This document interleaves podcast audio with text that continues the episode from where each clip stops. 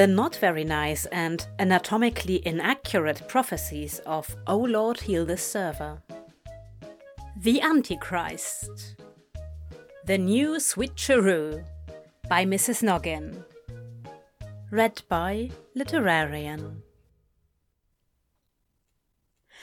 Aziraphale can't even feel his eyebrows anymore. He thinks perhaps they have ended up lost above his forehead somewhere. So, you stole it. Crowley doesn't even look guilty. It's just so cute and squishy and perfect. You can't bring up a child. We didn't do too bad with the actual Christ. He had parents. Crowley scoffs. Yeah, that put him in a tub of hay as a newborn. That donkey was gonna bite him. He was. And that time they left him in a temple a couple of years later and didn't even notice. And people think Home Alone was child neglect. I hate to point out, doting parent, but this newborn is in a picnic basket. I didn't put it in there. Crowley's raised voice stirs the baby, a few indignant squawks coming from said basket. Yes, but you didn't take it out either. Aziraphale snaps back before sighing. Not quite in defeat, but in acceptance of the fact that he will soon be defeated. Crowley leans over and removes the baby from the basket, and Aziraphale knows this is it, the moment of defeat. The demon is horrendously gentle, cradling the soft head in his big hands tipping the adversary up to his shoulder and letting the tiny baby curl naked legs up against his chest. I'm going to take it to the hospital. Let the nuns play the switcheroo game as planned, but I'll wait for the extra, and when they give me the surplus baby, I'll go swap it back. What if that one's cuter, squishier, even more perfect? Crowley looks down at the round, dozing face on his pointy shoulder, watches it sleepily nuzzle into his sharpness, and Aziraphale sees the moment it all cements, becomes final, definite. It's sweet. Aziraphale has never seen Crowley so tender and yet so defensive. He's instinctively swaying side to side, and he wraps the child into his body as if he can stop anything ever hurting him. Impossible, Crowley mumbles, and presses his long nose into the fine hair on the back of the baby's head. Breathes it in. This one's ours. Ours?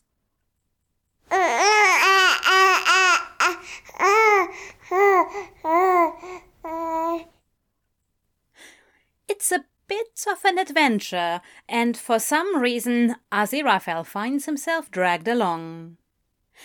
As he always is with Crowley's ridiculous schemes. He'd resent that fact, but actually, not only does it usually end up to his advantage, they're always fun. He's done all he can, and now he's just waiting, pretending his hands aren't wringing themselves and his toes aren't curling and uncurling in his brogues. Then he sees it, the shifting of shadow in the corner of his eye. Crowley, practically made of shadow himself, exiting the nunnery through a window that should, by all rights, be far too small for him to do so. But somehow a body follows the ridiculous length of leg that slips through, and that body is cradling a baby.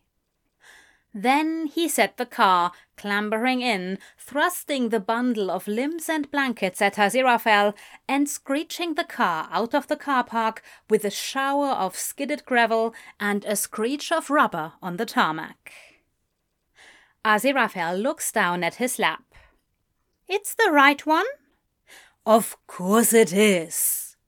Crowley rolls his eyes, grates his jaw from side to side as if I'd forget our own child. Ours? Aziraphale mouths to himself.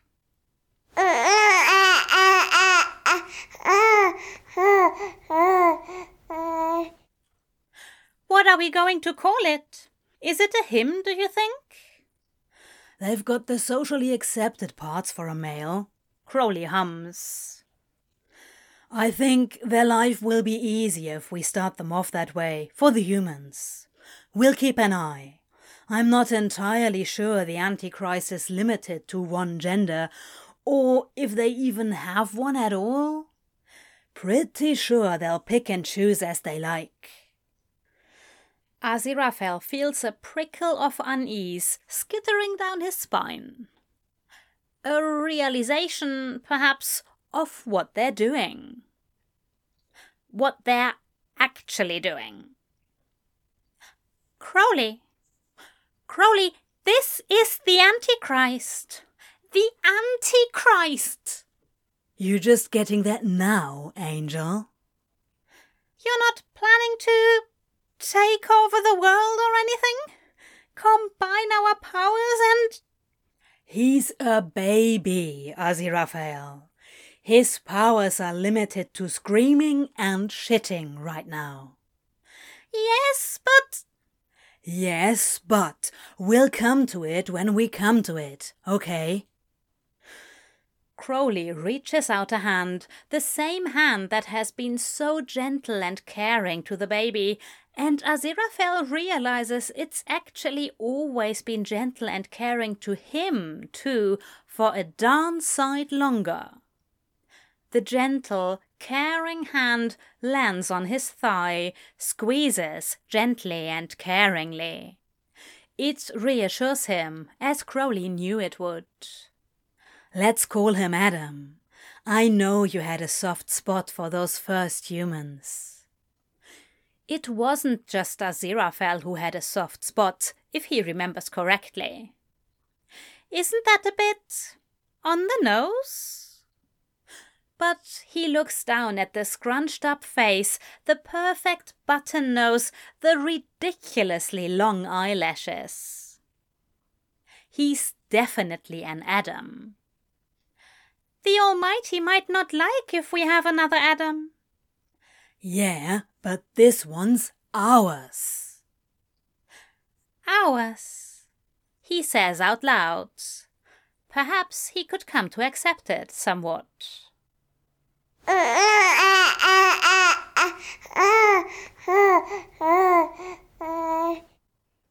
Where's my son? It's a huge, booming sound, a frightening sound, a voice of pure power and wrath. The runway trembles and quivers as though the ground itself is afraid. You you're my rebellious son! Satan crashes a fist down onto the tarmac, roars in anger. Every single human takes a step back, several steps back. Only one 11 year old boy stands firm. Aziraphale reaches out, takes Crowley's hand, and pulls him from the floor. They stand together, step forward together, crowd Adam from behind, and let him lean against their presence and love, as well as their bodies. Actually, Aziraphale states pleasantly, rests his spare hand on Adam's shoulder, and sees Crowley do the same on the other side, matching, always. I think you'll find he's ours.